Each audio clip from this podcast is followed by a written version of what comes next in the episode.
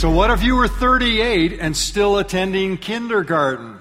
Now, you might go, Doug, that's ludicrous. That would never happen. Well, maybe not, you know, physically we would do that, and maybe not intellectually and academically we would do it. But have you ever thought that maybe emotionally we do that sometimes? We're in a series called Life Rhythms, and we're looking at synchronized living in an offbeat world. And one of the areas that we're actually talking about is emotionally mature love. And when we laugh at something as humorous as this, the connection I want to bring you back to is have you ever noticed that some people are maybe 25 years old and they have this capacity to express emotional love and it's very well presented and very mature. And yet you can meet people who are 50, 60, 65, 70 and they have a very immature expression of emotional love. So why is that? Well, what's taking place here? Well, what we're going to do today is we're going to look at this whole area of loving well. If you're visiting for the first time and if you're joining us online or in the chapel in the video cafe, welcome. Good to have you here.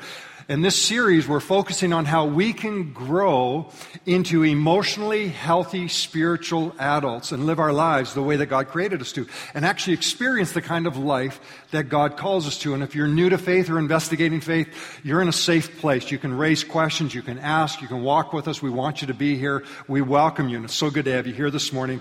But I'm also going to take those of you who are Christ followers, and I'm a part of that community, and we're going to actually look at this topic and go, how are we doing? And maybe that's the, good question to ask is when it comes to our emotional lives, are we connecting well? Are we demonstrating emotionally mature love?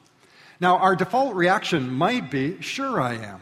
And together, what we're going to do is have a look at what keeps us from doing this and how do we get better at it. And so to get ready for this, I want you to take out your Bibles. We're going to go to 1 Corinthians 13. And if you need a Bible this morning, whatever venue you're in, raise your hand real quick. And in the main room here, we got people coming through and our ushers are going to get a Bible to you. You can use this, leave it on the chair. If you want to go electronically, you can go out to youversion.com, look up live events, Mississauga, you'll find Portico. You can actually not only read the text, but take notes with us that way as well. And of course, you've got the tactile version. Pull out your bulletins and we have an outline. I'd really, really encourage you today. If you're not in the habit of taking notes, please take some notes today. Come and join us at our large group experience on Wednesday night or get into one of our small groups because this is a topic I guarantee you're going to have some lively discussion around. We're going to learn together. So, when it comes to this emotional maturity and demonstrating emotionally mature love, what is it that keeps us from actually growing in and expressing this love? Well, I think there's a number of reasons. I think actually there's a number of myths that people have embraced. And so I'm going to share these with you. They're not specifically in your notes, but you might want to write them down because these would be great conversation points to have. But I believe some people, the reason they don't have a mature expression of love is this false understanding that emotional love is a natural consequence of life. So, just like our growing physiologically and physically in life, where we go from infant to childhood to adolescence to adulthood, there are people that look at their emotional capacity in life and they go, Well, as I age, I will become emotionally more mature. But the reality is, if you actually look at our physical structure in life, infants don't have capacity to express to adults what they need. So, what do they do? They cry. They make a noise, they, you know, you're frustrated, and they get the attention of their parents. And children don't have the capacity to communicate clearly, so we teach them skills so that they can communicate with an adult, adolescence all the way up to adulthood. There's an intentional development pathway for us to mature. And yet, when it comes to our emotional capacity to love, we often don't give time to the development that it needs. Because there's this myth that, well, as I get older, I'm going to be emotionally more mature. And so you find this. But this is why, in my world, particularly as a pastor and a counselor and leading people, I'll often meet people, and I can meet a 25 year old, and I'll be just amazed at how balanced and mature and expressive they are, and they can express ideas and opinions. They can respect the opinions of others. There's no bullying, no intimidation. Then I can meet somebody who is very mature. Have you ever met a stodgy, difficult old person? Don't raise your hand if you're married to that person right now. But we meet people who later on who should have graduated from emotional kindergarten and it seems like they're just not there. And one of the reasons is because they assume it's a natural growth, that just like physiological, physical development, they're just going to naturally, but it doesn't work that way. It takes the same kind of intentionality. Here's a second myth. And this one I want to speak now to those of you who are followers of Christ, myself included. There are sometimes that in our lives, we believe that when we come to Christ, that the Bible says that old things are gone, all things become new. 2 Corinthians 5:17. I'll put it on the screen so you can see it here. It says, "Here we are." So therefore, if anyone is in Christ, the new creation has come, the old is gone, the new is here. So we go, well, that's great. God just takes us and like a, a whiteboard, He just erases everything and He goes, there you are. Start all over again, it's brand new. And so we, we treat our emotional maturity the same way. And we go, well, when I came to Christ, He made everything new. Therefore, my emotional capacity to love is new, and I must be okay. God gives us a new heart, He gives us a new spirit, and He gives us His Holy Spirit, which gives us capacity to love. But capacity doesn't represent maturity. Are you following? So he gives us the ability and capacity to love, but we have to learn how to develop and to grow in that love. And so there, I've heard people quote this verse. You go, no, no, no, I'm okay. I'm new in Christ. Everything is matured and new in me. I'm good to go. And I go, no we need to learn, and the Bible even says, you know, like babes who crave milk, you know, newborn infants, spiritual infants need to do the same thing. We need to learn how to grow together. And then there's a third myth. And, you know, you can wrestle these down when you get into your small groups, just talk them out a little bit. But there's this third myth, and we look at it in this context here. There are those who believe that as a Christian, their ability to love is qualitatively different from people who are not Christ followers. So they look at the scriptures and they look at what God has done for us, and it is amazing. Really, it is, if you're new to faith. What God has done for us in demonstrating His love and His grace and His forgiveness, and He gives it to us as a gift. We don't work for it, He just gives it to us. So there is this wonderful gift of grace that comes into our world, but there are those who believe that qualitatively now, my love is different from others around us. And they'll look at something like John 13 35, where Jesus would say to his disciples, They will know you are my disciples by your love. And they'll quote that. You know, it's kind of that kumbaya, let's join hands. And they all go, Oh, there's a really different group of people. But statistically, here's what I know. Statistically, it's been proven, research has shown this out, that those who claim to follow Christ, when it comes to our morality, our ethics, our values, our virtues, we have a marginal, not a substantial, we have a marginal difference between those who are not expressive of faith and following Christ. So we struggle in the same area when it comes to the areas of divorce and abuse and violence and all the different things that ruin relationships. In other words, all the things that demonstrate emotional immaturity mark our lives as clearly as it marks other lives. Why is that? It's because we bought into this myth that because I am a Christian, that somehow qualitatively, and I go back to this, the Holy Spirit gives capacity and empowerment, but we have to learn how to grow. Now, Paul, this is very interesting. Paul is somebody who picks up under the inspiration of the Holy Spirit. And if, again, if you're new to the Bible, over in the New Testament, the New Testament where these letters are written to groups of believers, we call them churches, Paul wrote a letter to a group of believer, believers in the city of Corinth. So the letters are called 1 Corinthians and 2 Corinthians. And what this is, it's instruction to these believers on how to live their lives and how to grow and how to serve one another and what God has done for them. It's great reading. But in these letters, he begins to instruct these believers. And Paul discovered something that even though we know that we are to be emotionally mature in our love, and that loving well is a core indicator that we are growing with emotional, uh, spiritual vitality. He found a group of people that were really struggling. So he writes to these people in Corinth in his first letter, 1 Corinthians. He actually shows some very immature examples of emotional love. Now, we don't have time to read it today. I would encourage you, if you get a chance, to go back and look at it. But if you get into Corinthians, here's what you read when you open up the first couple of chapters. Paul writes to it, and he goes, What is this I'm hearing? I hear that some of you say, Well, I'm of Paul, and I'm of Apollos, and I'm of Cephas, and I am of Jesus. What they were saying is this was a group of people who were choosing their personal preference for their, their pastor.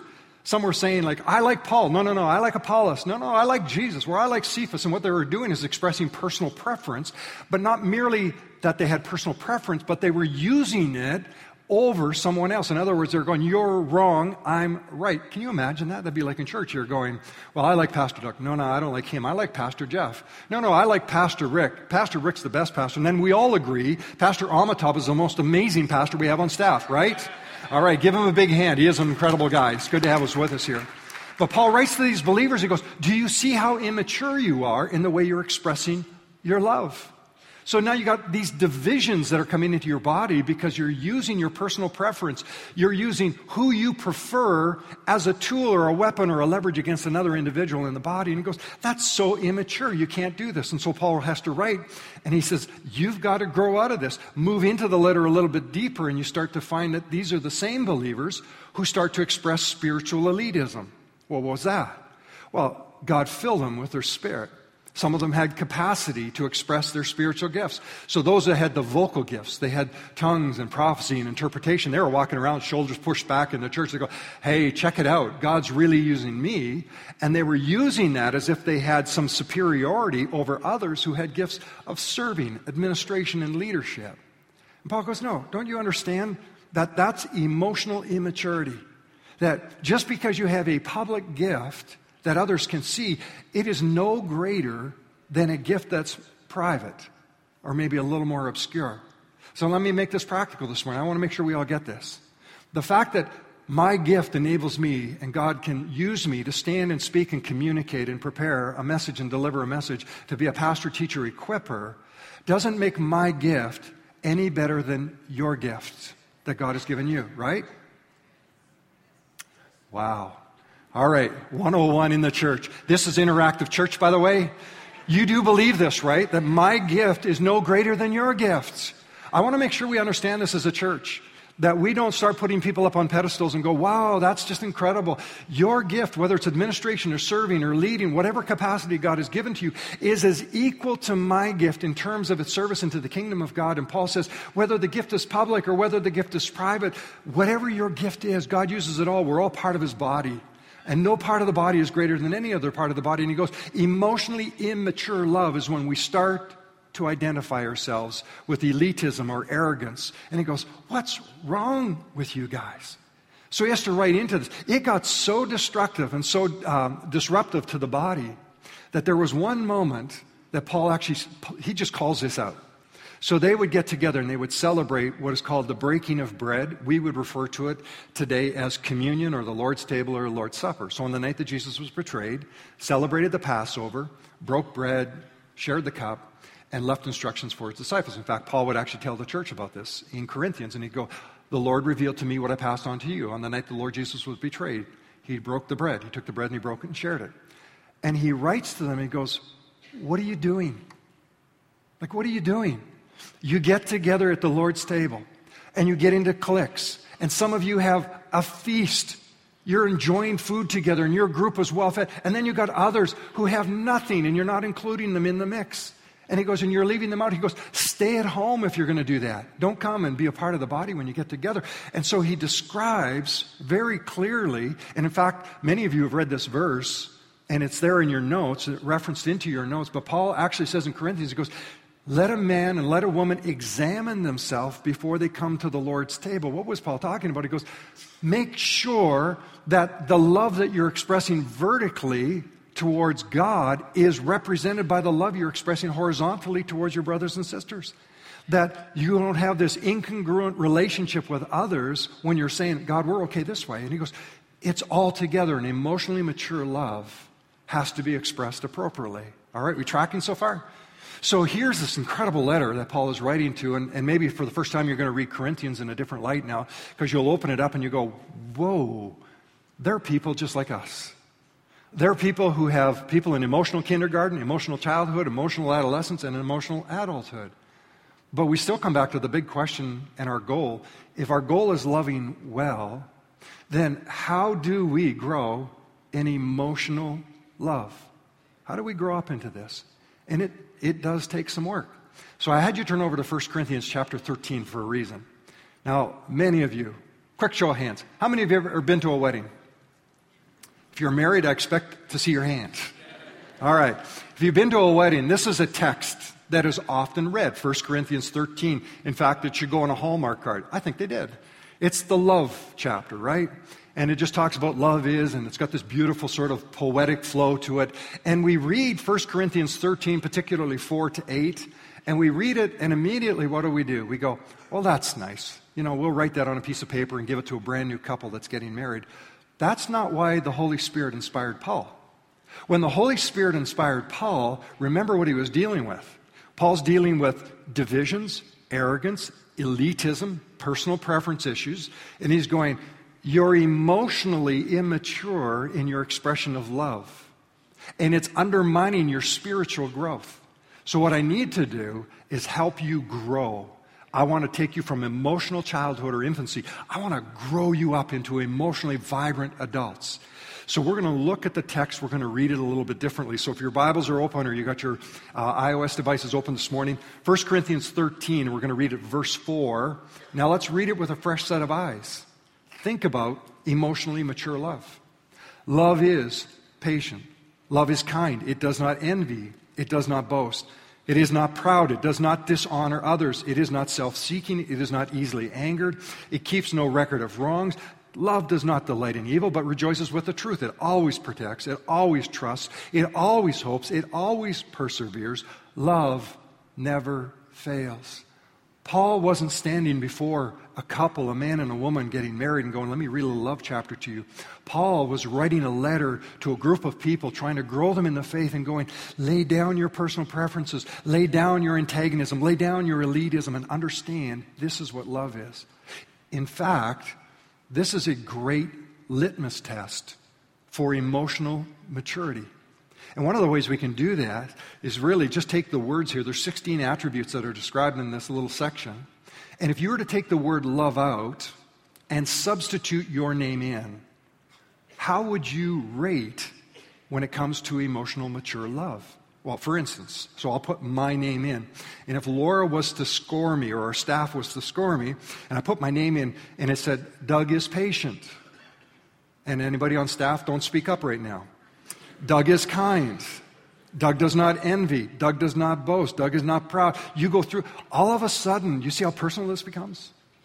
This text, now don't miss this, this text can transform your relationships if you allow the Holy Spirit to use it. I said this earlier. God gives us a new heart, He gives us a new spirit, He gives us capacity to live emotionally mature lives. But we have to partner with the Holy Spirit and say, I'm going to do this. And so it, get, it goes on and it says, you know, Doug is, or I am, I am patient, I am kind, I do not envy, I do not boast. So what I want to do is, we can't possibly do all 16, because you know I can barely get through three, but I'm going to try four. And we're going to look at four key attributes of what I think emotional and mature love looks like. So get your notes out, let's take them, and we're going to dive right in. Here's the first one I want to talk about Emotionally mature love always protects. It always protects. See, Paul's speaking to something about human nature that our default reaction is self preservation. We want to guard or protect our interests or ourselves, particularly in relationship with other people that when we get into an awkward situation or a difficult relationship, our initial reaction to challenge is to protect ourselves. We put up the walls, we put up the guards. Let me demonstrate for you. Just think of it in this context. When we're working on a project and we answer to supervisor or to a peer group, and it's our responsibility to deliver the project on time, but there's all these delays and it's not getting through and it just doesn't seem to come through on time, how do we handle that when our supervisors ask us and question us about our deliverables? Do we admit, uh, immediately admit, listen, I need to own this and we're not really getting there? Or do we tend to look to shift the blame towards others? Well, you know the people that I'm working with on the project, they didn't get their stuff to me on time. Or you know the vendor that was supposed to provide this for us, the vendor didn't deliver. And we always have this, you ever notice that? We have an ability to blame other people.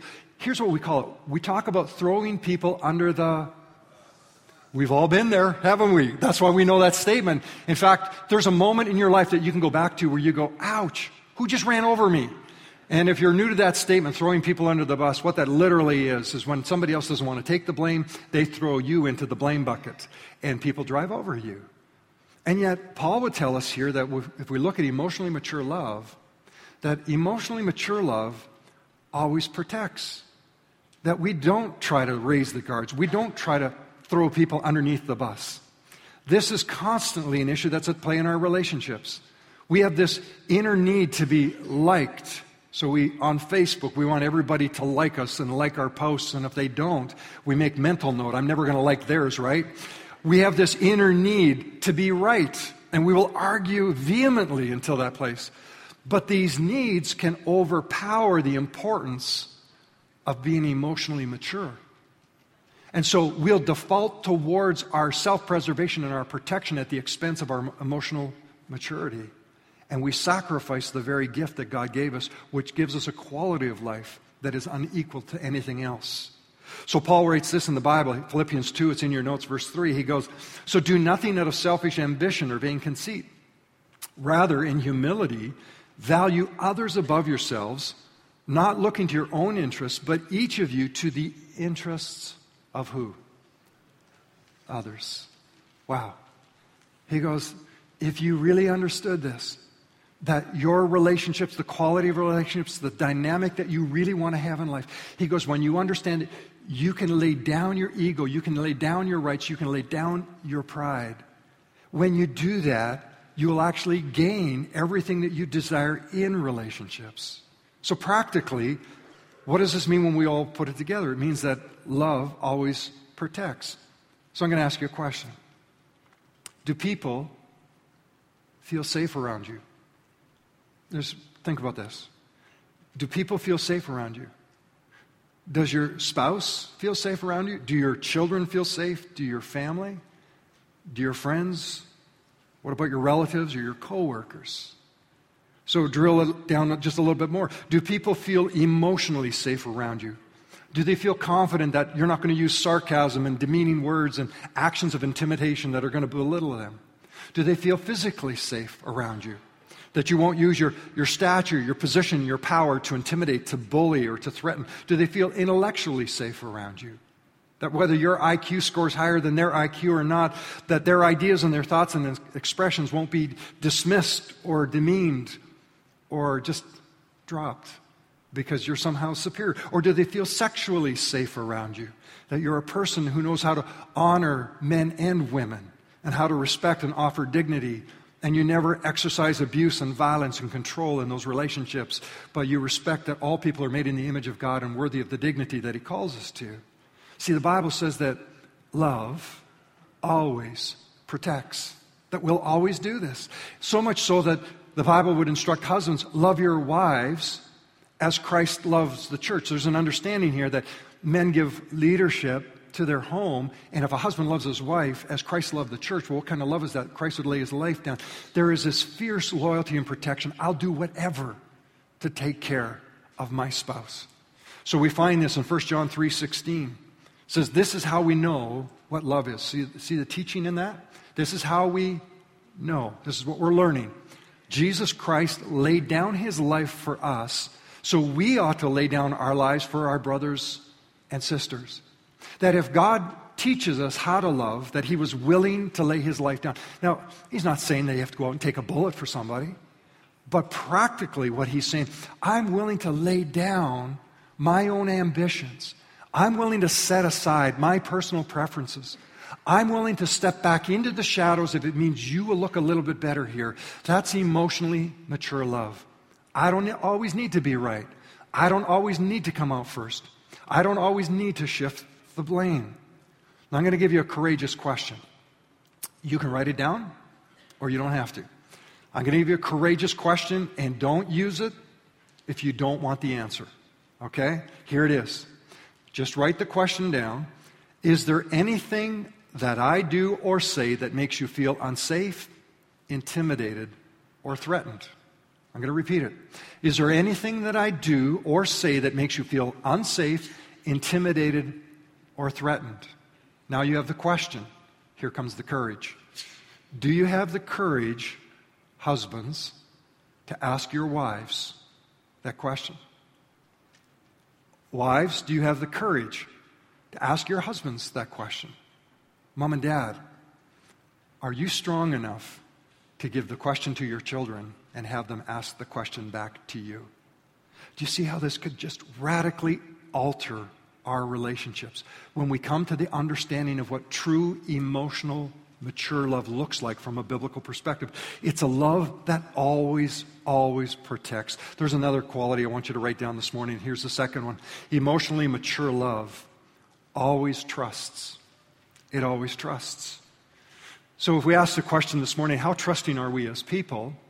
I think immediately our response would be, well, we're generally pretty trusting. I think we believe the best in ourselves, we believe the best in others, and we want to express trust. And it's easy, it, it's quite easy to express that I'll be a trusting person. But it's different when you're put into a place of actually expressing trust.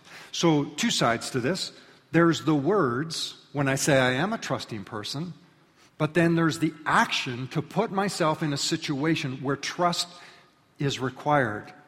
Now, there's a little demonstration I want you to look at here in a quick moment, and it's about a trust response. It's a trust fall. Some of you actually probably tried to do this. It's just a great way to talk about always trust. When you talk about trust, you need to look at what we're called to do that emotionally mature love always trusts. So the question is do we trust beyond our words? Do our actions really step into the words of trust? And do we back it up? Practical test this morning.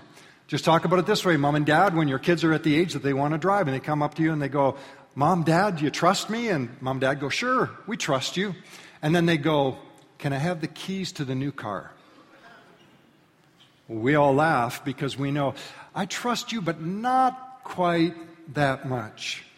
So, how does that translate then, excuse me, over into our world of relationships? Do we trust in the area of our relationships to the same degree. Here's what we know about trust. According to Paul and the Bible, it says that trust will not keep any records of wrong. We don't keep a running tally or a list of mistakes. We don't keep track of every failure or every stumble or every disappointment that someone makes. And yet we find that people that do this. We find that it's easy to go back and to remember in our relationships. I mean, I did this when I was first married to Laura. You know, if there was a mistake or a disagreement or an argument, or we just, you know, we were sort of negotiating through our early part of our marriage together, and then we get later on, and I go, well, you know, you used to, or you did. And as soon as you do that, you're actually demonstrating, I was actually demonstrating that I wasn't emotionally mature with my trust, that I was going backwards into something that shouldn't be brought forward, that we dealt with that. But have you ever noticed when we get into conflict? what do we do? We dig back. We go back and we actually violate. What we're doing when we do this is we're actually going back to kindergarten. We're going to emotional kindergarten. We're going, I want to go back and I want to talk about how you let me down. And yet, Paul said to these Corinthian believers, he goes, You need to move this way. You need to move ahead. You need to grow up in your emotional love to become mature. Trust is a disposition of heart and spirit that chooses to believe in and believe the best of another person. I'll repeat that. Trust is a disposition of the heart and spirit that chooses to believe in and believe the best of another person. Emotionally mature love will always trust. Now, this is not an excuse or permission to be gullible, to be easily uh, deceived, or to put yourself back into vulnerable situations. But it is the opportunity to live with the Spirit's empowerment a capacity of love that will transform the very nature of your relationships. Make it practical. David, we all know David for his aspirations and his great leadership. If you're new to the Bible, David was king of Israel. Before he was king, King Saul ruled over the nation of Israel. Now, according to the monarchy, the king and his son, his oldest son, would be heir to the throne. So when King Saul was leading Israel, Jonathan would be the natural one that would ascend to the throne. King Saul disappointed God, and God said, Saul, your, your kingship's out. I'm going to replace you. In fact, his dynasty would be removed. It would be a new family that would be brought in. And it happened to be that David was the one that God would select. Now, in the story, reading the story, we always go to the high points, but sometimes we miss sort of the emotional solid points that come together. David and Saul's son Jonathan forge an incredible relationship. See, David shows up on the scene when Israel has this national enemy, and David becomes victorious over Goliath, and he's Israel's rising star. I mean, he can do no wrong. He's like the great next leader. So everybody's celebrating David, and Saul, the current king, gets very envious and jealous. And he notices that David and Jonathan have this friendship relationship going on, and he lets that carry on. One day, David is in playing music before Saul, and that was part of what he was called to do. And he would perform music and soothe the spirit of the king. Very talented musician. And Saul's anger rose up, and he grabs a spear and he hurls it at David, nearly pins him to the wall, and David flees for his life. When David meets up with Jonathan, King Saul's son, he has a choice to make. Do I reveal to Jonathan the true character of his father? Because this man is second in line, like he's next in line to the throne. All he has to do is kill me and I'm out. Do I reveal to Jonathan the true nature of his dad? Or do I just keep quiet? And David makes a decision. Very interesting. Emotionally mature love. He trusts that this friend can bear the weight of the information he's going to give him and that the outcome will be positive. So he tells Jonathan, Jonathan, we're friends, right? And Jonathan goes, Yeah. Jonathan, we have a one spirit relationship. We have a one spirit relationship, David. Jonathan, can I be honest with you? David, you know you can tell me anything. Jonathan, your dad tried to kill me. Jonathan goes, No way. My dad wouldn't do that to you. David goes, I was there. Your dad tried to kill me. No, my dad loves you. You're the hero. You're Israel's rising star. He's riding on your coattails. I mean, you're the one that makes his dynasty look good right now. My dad wouldn't do that to you. Jonathan, your dad tried to kill me. So, as they have this little conversation, David says to Jonathan, Here's a way that I can prove this to you.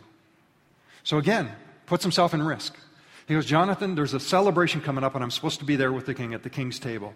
It's going to last a couple of days. I want you to tell your dad, I'm not going to be there. I want you to tell your dad that I needed to go back to my family home and I'm unable to join him at the celebration.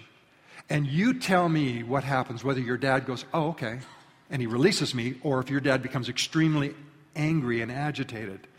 Jonathan goes, okay, that's, that's a fair trade. So Jonathan doesn't tell his dad. Interesting, doesn't tell the king. He goes back. The first day of celebration, King Saul says to his son Jonathan, goes, hey, where's David? Well, he had to go back to his family. He's not able to be here. And Saul goes, All right. Day number two. Hey, Jonathan, where is David? And Jonathan says, Well, I told you he had to go back to his family. And when Jonathan explained what David did, Saul grabs his spear and hurls it at his own son. And in that moment, Jonathan knew David had trusted him with an incredible loyalty and an allegiance. See, emotionally mature love is risky but it risks because it trusts and it's willing to believe the best in and the best of others. If you look in your notes, I want you to show you just the dynamic these two had. 1 Samuel 18, verse 1, it said, After David had finished talking with Saul, here's the guts of it right now. Jonathan became one in spirit with David, and he loved him as he loved himself. See, that's what it is to have a love that trusts, that you actually love the other person enough that it is yourself that you're loving.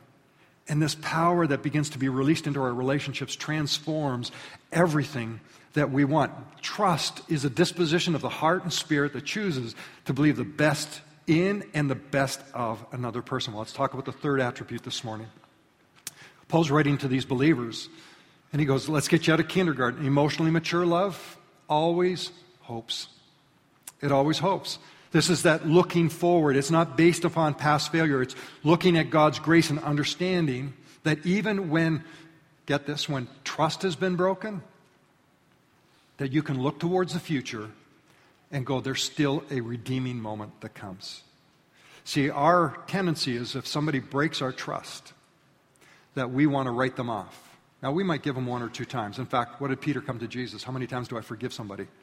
He went up to the nature of the law. Can I go up to seven? And Jesus goes, How about 70 times seven? So he expands it into this infinite list because Jesus knew something about our human nature. Our human nature is we want to know when I can write the person off. When can I just go, I'm done. I'm so done with this. Yet Jesus goes, No, you can never wash your hands of this because you are an expression, and the Spirit's expression of love through you is a demonstration of the Father's love towards you. So, emotionally mature love always hopes. That means even when trust has been broken, there's this ability to see that God still has the potential to redeem a life for significance beyond failure. And I think everybody of us, everybody in this room, everybody listening to me right now goes, Thank God that He believes that about us today, right? So here's a story Jesus on the night he was be, to be betrayed, he's with his closest followers and he goes to Peter. And they had a great relationship. And he said, Peter, I've been praying for you. And you imagine how shocked Peter would have been on that moment. Why are you praying for me? And he said, Peter, I've been praying for you because Satan, the enemy of our soul, he wants to sift you. And Peter immediately goes, Whoa, no, no, no, no, Jesus. Hey, I'm, I'm, you got, I'm with you. You got my loyalty, my allegiance. I got your back. You know I got your back. I will go wherever you need me to go. And Jesus goes, Peter, before the rooster crows, this very night, before the rooster crows, three times you're going to deny me. And Peter goes, No, I will die for you. I will never sell you out. Now, we all know the story. And that's a night that has lived on in infamy because that's the night that Peter would betray Jesus three times, deny knowing him. And that sorrow and that grief would crush his soul and spirit. Jesus was crucified, he was resurrected by the power of God. And following his resurrection, in those 40 days that he spent here, one of the days that he had, he was up in the area of Galilee, he's walking along the seashore, and Peter was up there, and he goes, Hey, Peter, come, let's go for a walk. And that would have been an incredible moment. Two of them walking along the beach together, and Jesus turns towards his friend and goes, Peter, do you love me?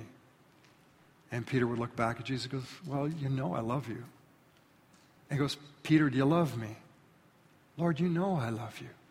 Three times. Peter, do you love me?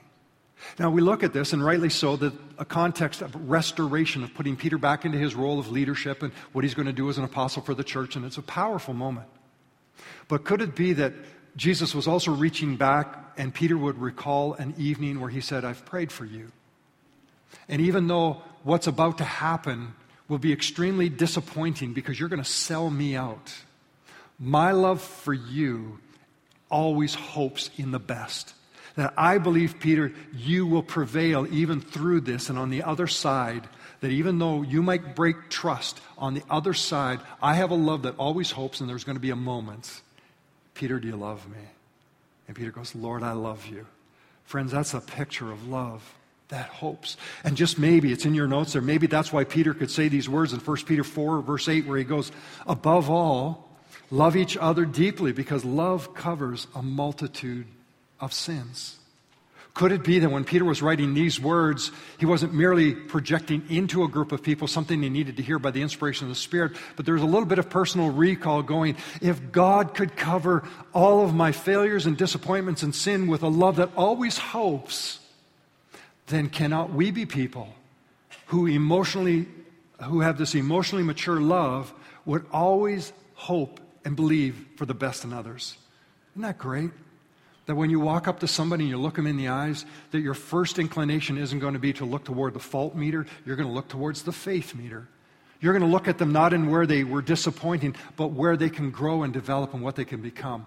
Every one of us, don't miss this, every one of us has the potential for significance not merely in what we will attain in life, but in the fact that we can become the kind of person that God has created us to be, that His love can be resident in our heart, that even though we broke trust, we can be redeemed and restored and brought back into grace with God and live lives of significance. And I want us to be people, as a church community, I want us to be people that always, always, always hopes for the best in the other person.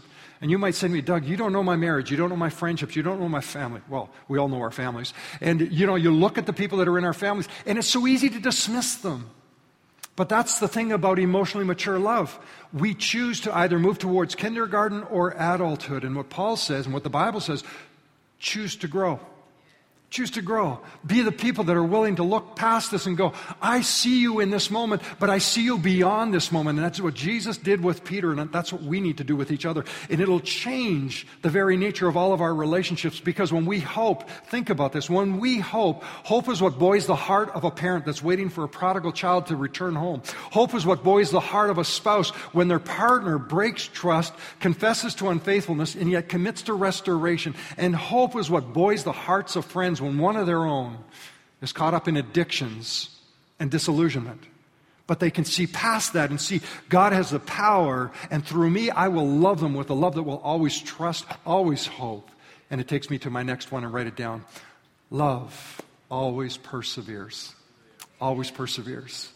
See, this is what it is to be emotionally mature. It's a love that says, in the middle of the turmoil and disappointment, because we're all going to have that. People will let us down. Situations are going to let us down. Circumstances, I'm going to let you down. Others, leaders are going to let you down. There's going to be moments that we'll do things that maybe didn't line up with what you wanted or hoped for. We're all going to experience that. You've let others down. It's part of who we are. But we're growing into becoming emotionally mature followers of Jesus who demonstrate a love that perseveres, always perseveres. This is a love that says, I will never give up. Even when situations and circumstances are dismaying and overwhelming, and quite honestly, I just want to throw in the towel, I will never give up. Now, perseverance. Perseverance is an incredible quality. How many of you would say you're great at persevering? If you're married, raise your hand. No, no, I'm just kidding. I think all of us would go, you know, I'm a pretty good perseverance kind of person. Now, I, I love telling you stories of my life, and probably I tell you way too much. But um, there's a particular story, some of you know about this one when I was growing up. My parents always wanted the best for us as kids, so they would always prepare good meals. Now, God gave me an incredible gift. I hate cooked turnips. That's my spiritual gift. I hate cooked turnips. And growing up, I just, I could never eat them. But my parents were of sort of that generation that you eat whatever's put before you. And if it's food, then you eat the food. This, how many of you are with me so far? All right, good. We're tracking together. We're all in therapy, but we're good. We're going to track together on this one. So there was a day when my parents sat down and we'd always, family meal was always together. Mom and dad and all the kids were always together. Great wheel, a great way to build a relationship. Mom was on my left, dad was over here on my right. Kids were all seated around the table. They're all eating their meal, but I, I had left my turnips because they'd served it up on my plate and I went, oh. I don't know. That was part of the curse. It came in after, you know, the fall. And I just went, why would God do that to us? And so my mom said, you need to eat your turnips.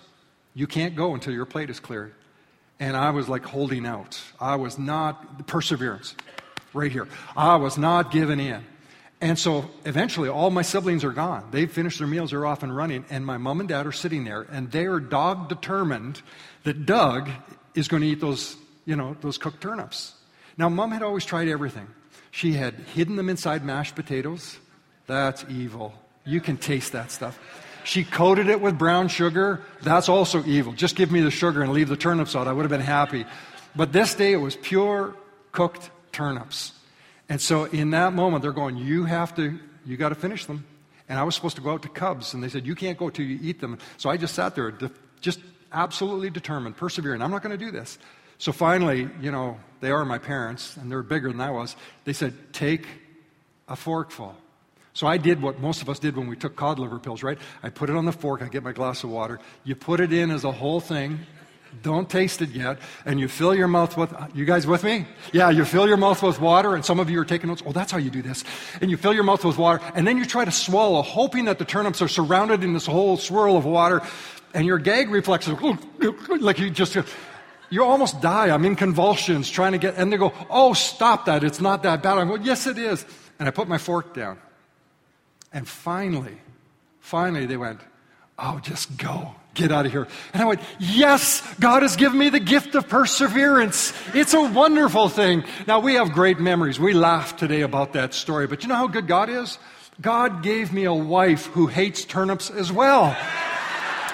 All good things come to those who wait.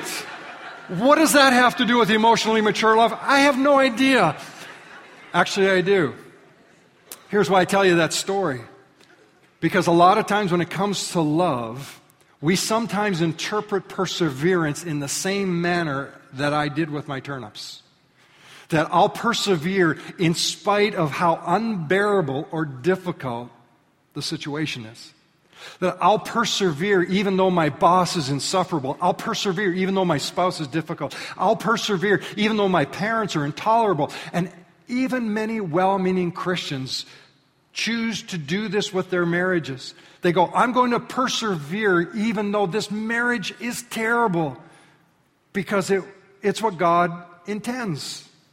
Now, that's great in that expression, but did you know that that's not exactly the ideal that God was looking for?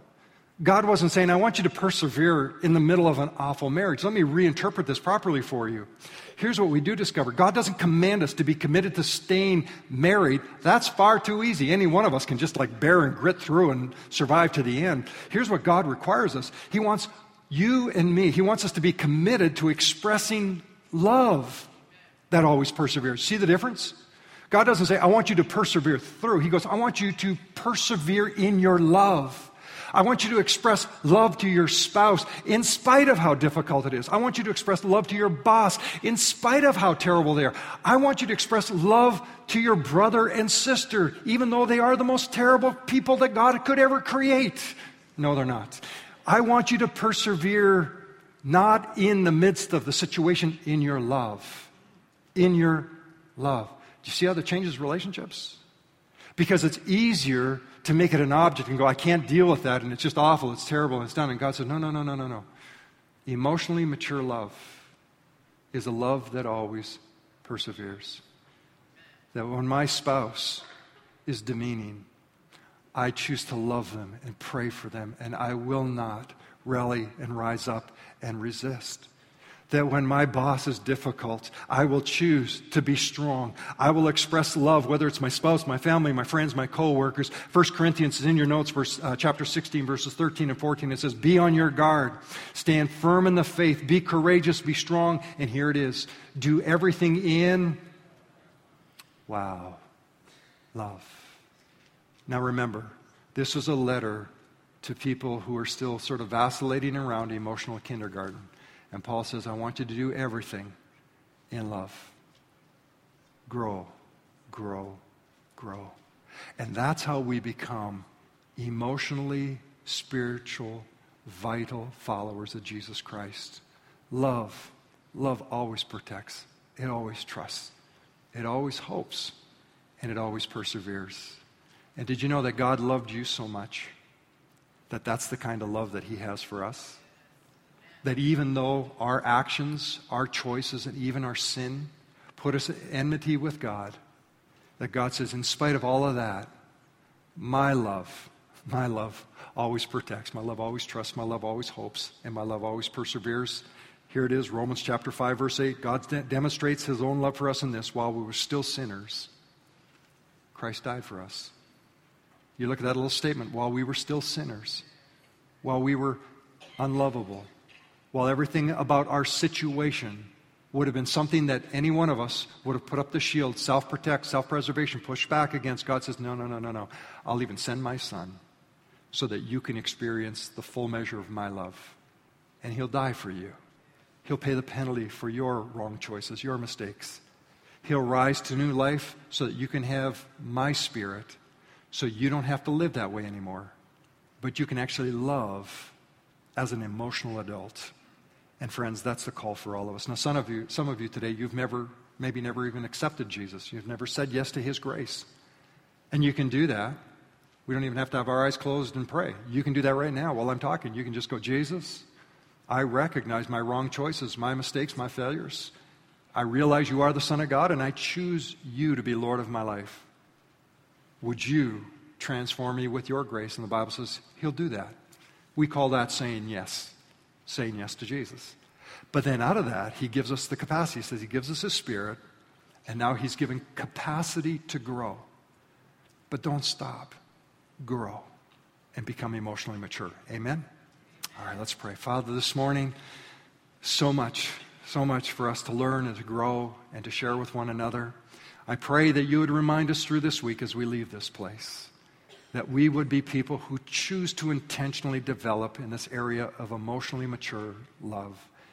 That we wouldn't be the ones that use conceit and pride, but we would lay our own rights down and honor other people. I also pray for those that maybe for the very first time are realizing that that relationship with you is a possibility. Maybe they never knew it before. But that even today, in this moment, the God of the universe that gives them the greatest expression of love extends it to them right now. And as your eyes are closed, just in a moment of prayer, if you're in this room or you're listening to my voice, you're in the other venues over in the chapel, if you've never said yes to Jesus before, you've never invited Jesus to be your Lord, your Savior, and today you just want to do that before I close in prayer, finish my prayer, would you just quickly raise a hand anywhere in this room? And I'll just close you out in my prayer and just we'll be praying with you. So anywhere in this room, just hold it up high enough till I can see it, and I'll just acknowledge that. And we'll just pray along with you this morning. Thank you. Anyone else this morning? Yes, thank you. Anyone else today? Just Today's the day just to say yes to Jesus. Father, help me grow in His grace.